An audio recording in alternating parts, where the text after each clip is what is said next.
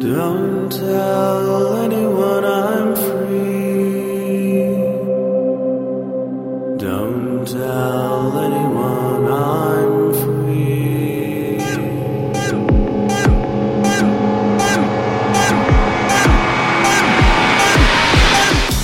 Hello and welcome to BSD Talk number 191. It's Thursday, June 10, 2010. I have another interview from BSD Can 2010 for you, so here it is. And we're here again on day two of BSD Can 2010, and I'm here with, with two of the people. So I'll have you introduce yourselves and, and let us know a little bit about what you do. Well, my name is Roman Divácký, and uh, I'm currently kind of involved with the Clang BSD a branch of FreeBSD, and uh, it's an effort uh, which was started by Ed, which is sitting by me, to integrate Clang and LLVM compiler into the FreeBSD. Previously, I was uh, involved with the Lin- Linux emulation layer, but I left that work because I just left it. And these days, I mostly focus on the on the Clang and LLVM. This is what I do. So uh, my name is Ed Schouten. As Roman told, I originally wrote the Clang BSD branch, but before that I did a lot of other stuff. Um, the first, I think my biggest contribution, the first biggest contribution I made to FreeBSD was the MP Safe TTY layer. That's part of FreeBSD 8. And currently I'm working on console-related things, um, lots of terminals, lots of serial ports, that sort of stuff. And so, for people who are unfamiliar with Clang and LLVM, what is that? What does that branch mean? Well, Clang and LLVM, um, it's uh, hopefully our next compiler. It was decided uh, on the on the on the developer summit uh, on Tuesday, I believe, that it's going to be shipped on by default in FreeBSD 9 for Intel architecture, and uh, it's a compiler mostly being worked on by Apple. It's it's fast, it's uh, it's user friendly, it produces really nice code compared compared to GCC. It's uh, actively developed and um, it doesn't suffer from the license problems which GCC has. And uh, to summarize it, it's a it's our compiler future of FreeBSD, I believe, and I hope. Well, basically, um, LLVM is sort of a compiler backend which you can use to s- sort of write your own scripting language on top of your or your own programming language. And you know, LLVM by itself doesn't have a real lot real lot of use for us for now. But we can think of some very nice ways to uh, to use LLVM in the future as well. For example, Apple uses LLVM to um, sort of compile OpenGL expressions in code on the fly. So you just write an application that uses OpenGL, and instead of um, evaluating all those expressions each time, it can just compile it to, for example, you know SSE2, SSE3 instructions, giving you um, quite good performance depending on the processor you use on the system right now. But uh, Clang is a compiler front end, so um, it implements a C parser, uh, C++, Objective C, and uses LLVM to generate the uh, resulting binaries. At this point, can you do a make build world and get something that's usable? Yeah, it's definitely possible on AMD64 and it even works. There are some glitches and problems on i386, but it's currently being wor- worked on. And as I was sitting back uh, at the conference, I was kind of working on, on the bugs, and it looks like we can get those fixed by by a f- in, in a few days. Definitely before the before the import. Yeah. That's that's my hope because you know it was brave it was brave, enough to decide that uh, he, he he wants to import it in two weeks. It's in two, two weeks time, so we'll see how, how this goes. Yeah.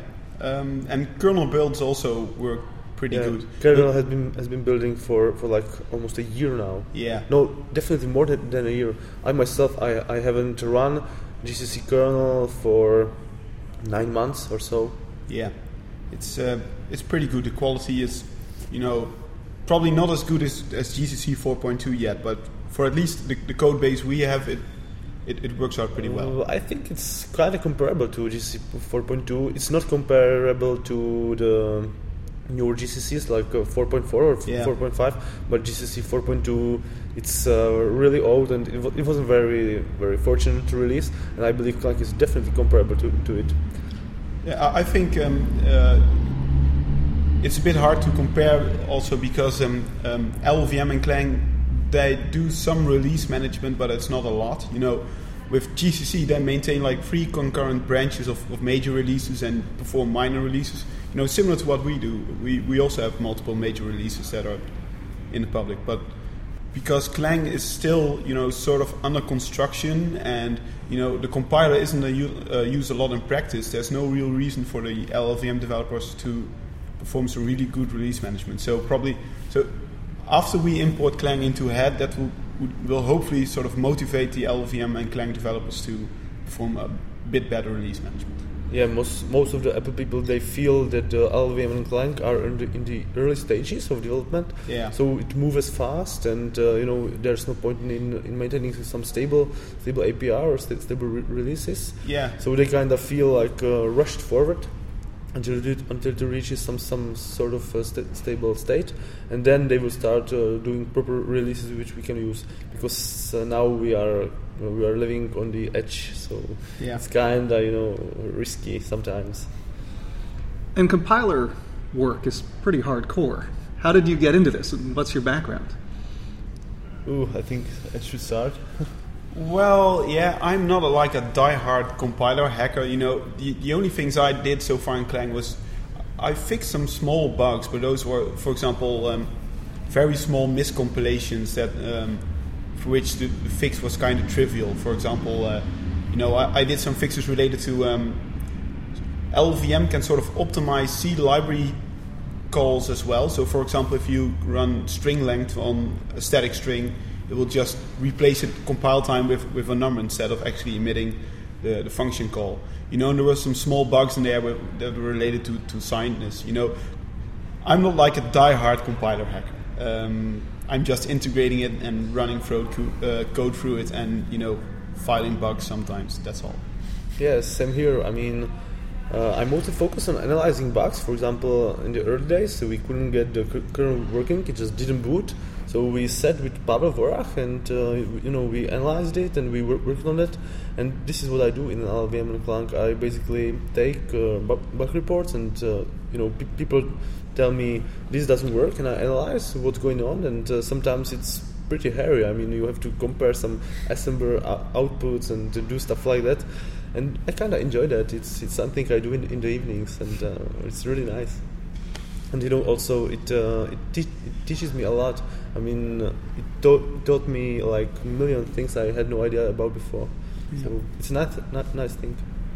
Do you find that conferences like this and the developer summits help stuff move forward, or is it is it mostly just conversations without a lot of code or bug it fixing? moved it. Uh, it Yeah. didn't move the, the technical side, but it definitely helped to move the, the politics and the, the decisions. You know, before I got here, I have no idea we are importing Clang and LLVM in two weeks. Now we know it. we Yeah. You, you really don't know whether it's going to be shot down at the developer summit where, Yeah. where, where they say, well, we're, it's not mature enough and we won't see it anytime soon, or they say, well, just do it now. You know, in the past we had some really, s- well, big batch sets going in even during developer summits. I remember that like one and a half year ago, I went to the developer summit in um, in Cambridge. It was like a separate developer summit, so there was no conference attached. But um, Marko Zec and some other folks had been working really long on the vimage stuff, and you know it was all sitting there in Perforce, but nobody really had the guts to sort of put it into SVN. So at the developer summit, people suddenly decided to just prepare a patch set, and it just went in during the developer summit. It's just amazing. You know, it had been sitting there for years, and then it suddenly goes in. And you know that's the same with Clang. You know, um, we had a talk about it on developer summit. We even had like a separate day reserved to to talk about tool chains, uh, not only Clang but also other toolchain related projects. And yeah, we sort of decided over there that it should go in as soon as possible, and that wouldn't have happened without the uh, the toolchain summit. Yeah, it was kind of surprising because I was expecting to that the that the discussion of will, will be a little more, you know, there there will. Pessimistic, yeah. pessimistic because uh, you know e- everybody was like just import it, just you know go and Yeah. commit. So this may mean a lot of a lot more work for you. Yeah, Well, actually, I think it will it will be much easier for us because you know uh, people will, will finally start testing stuff, which is not the case now. I mean, Yeah, true. there are like five people or ten people doing doing some stuff. But uh, when it gets to head, I believe everyone will play with it. Yeah, a, a lot of people, you know, after they, they just, you know, perform the first install will, with, with Clang installed, they will try it on their own their own code for sure. You know, it's, it's just sitting there. You can only need to, to specify another CC and then you can test it already. Yeah. And I think it will be a little bit busier for us, you know, because we We will definitely will have many more bug reports. Yeah. Because you know the thing is that Clang generates many more warnings than GCC we currently have, so uh, our code is not exactly clean for for those warnings, and uh, I guess people will start asking things, what does this mean, and blah, and stuff like that. I think especially the LLVM developers will will, will have a very busy time after it's Yeah, yeah. you know. Um, we, we have to. I'm a bit worried about you know when we import Clang, even if they fix bugs upstream, you know we have to also take care that we merge those back. So we shouldn't stick to um, to the same version of Clang for a too long period of time. Because that would make it really hard for the LLVM developers to figure out whether they already fixed that bug or whether it's still present in the code base. Yeah, I, I guess we will have to keep keep importing Clang Yeah. and LLVM all the time, like every week or so. Well, every week may, may be a bit too much, but yeah, I mean, we, we really almost. have to pay attention Yeah, yeah. What, what they're doing there and whether they've got bug, interesting bug things. for bug, you know, when they fix some important bug upstream, we just have to import, even if it means two imports a week. I mean, Yeah. we have to do this. Yeah, it's quite important. And is the process of making things compile successfully the process of making the FreeBSD code work properly in Clang and LLVM, or is the process to make Clang LLVM Quark compatible with GCC? Well, it's it's actually both. You know, um, Clang tries to be L, uh, GCC compatible. You know, um, Apple is hopefully going to use Clang in the future as well, and they've got some really big customers that have you know very great amounts of, of source code and just needs to build with Clang. There's, there's not a real discussion about that. But in some cases, there are just things that sort of there are some differences between GCC and Clang that will just stay there forever. For example, um, um, there are you know multiple revisions revisions of the C standard. You know, two of the most important ones are uh, C89 and C99, and um, they have some different semantics here and there. For example, C99 introduced the inline keyword, but GCC already used in the same key, uh, inline keyword in their C89 compiler.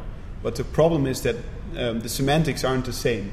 So, yeah, it's it's more or less both. The, in some some places we need to change the source code, but in other places the compiler needs to be fixed. Generally, Clang aims to be compatible uh, with GCC. Uh, I mean, with the GCC language extensions, but there are cases it, where it just doesn't make sense. For example, I believe uh, Clang doesn't implement uh, variable length arrays uh, of uh, more di- more than one di- dimension because just there are, there are just no clear semantics on, on this. Yeah. And I believe we had uh, a use for this in our libc, and it was a gross hack. I mean, it, it got re- re- re- rewritten by Kostik Belousov, I believe, and the code is much more easier and simpler and uh, beau- beautiful and uh, and correct. So it's kind of both. as- Uh, yeah, it's also um, I think um, Clang also lacks support for nested functions, and we've been seeing some breakage uh, related to that in ports because um, Erwin Lansing, um, one of the port managers, he also ran some port builds for for us in the past, and it gives us some really clear insight in you know what's actually used. So um, that's also quite interesting for the for the Clang folks when they want to decide whether they should implement some extension or you know, they can just ask us, and you know, we've got more than twenty thousand pieces of software, and we can just see what's actually used in the field and what's not. And how did you originally get interested in the BSDs? What was, what was your first exposure to it? Well, my first exposure, I was a Linux user for like half a year, but then for obvious reasons, I wanted to switch, and there was a guy in my in my class at high school, who- and he just handed me some CD with some strange thing on it, and I kind of stick to it. Well, yeah, when I went to um, um, to the university in uh, in Eindhoven, um, we didn't have any wireless internet over there. It's, it's quite a strange, uh, strange story, but anyway, we didn't have any wireless internet, and there was this Unix users group over there, and that was the only place in the entire building where they had wireless. So that's why I became a member at that uh, Unix users group. And um, you know, eventually I just also installed Linux at home, and then you know we had a lot of BSD fans walking around there because um, we've we've also got some other FreeBSD uh, developers who were members over there. For example, uh, Rink Springer and Johan van Selst um, and uh, Jilles. Those are other people uh, who live near Eindhoven. Well, I sort of was persuaded to, to, to try FreeBSD, so I started using that. And yeah, I just started submitting patches and then maintaining some ports, and eventually I started working on the TTY bits. And are you planning on taking on any other projects after this? Well, I'm a little involved with the Nouveau NVIDIA driver, but just uh, very li- little, and I, I guess I'll have to expand this because uh, you know recently mm, it stopped working because because Ro- Robert Noland did some some changes which, which broke it uh, on my system, and I guess I'll I'll get to fix them. And to, while fixing fixing this, I believe I will do some more development development on this. So I guess this is this may be uh, you know the di- di- direction for me to to, to go. Well, we'll see. Yeah, I, I also have to see what happens. You know, um, maintaining Clang will probably take quite a lot of time, and you know there are also some other projects that are sort of related to Clang, which um, which would also be nice to work on. For example, uh, in addition to Clang, the LLVM, LLVM project also, uh, as of recently, maintains a, an open source C++ template library. And it would be interesting to see how hard it is to port to FreeBSD and maybe eventually import it. And the same holds for the, the, the, the C language runtime. You know, um, GCC ships with a sort of a special library called libgcc, which has all sorts of like math functions and um, stack unwinding and all that sort of stuff. And it would be nice if we got BSD license replacements for those as well. Okay, well, thanks for taking a little time out of the conference today to speak with me, and uh, I look forward to seeing your work progress. Thanks. Okay, thanks and goodbye. If you'd like to leave comments on the website or reach the show archives, you can find them at bsdtalk.blogspot.com. And if you'd like to send me an email, you can reach me at bitgeist at yahoo.com. That's B I T G E I S T at yahoo.com. Thank you for listening. This has been BSD Talk number 191.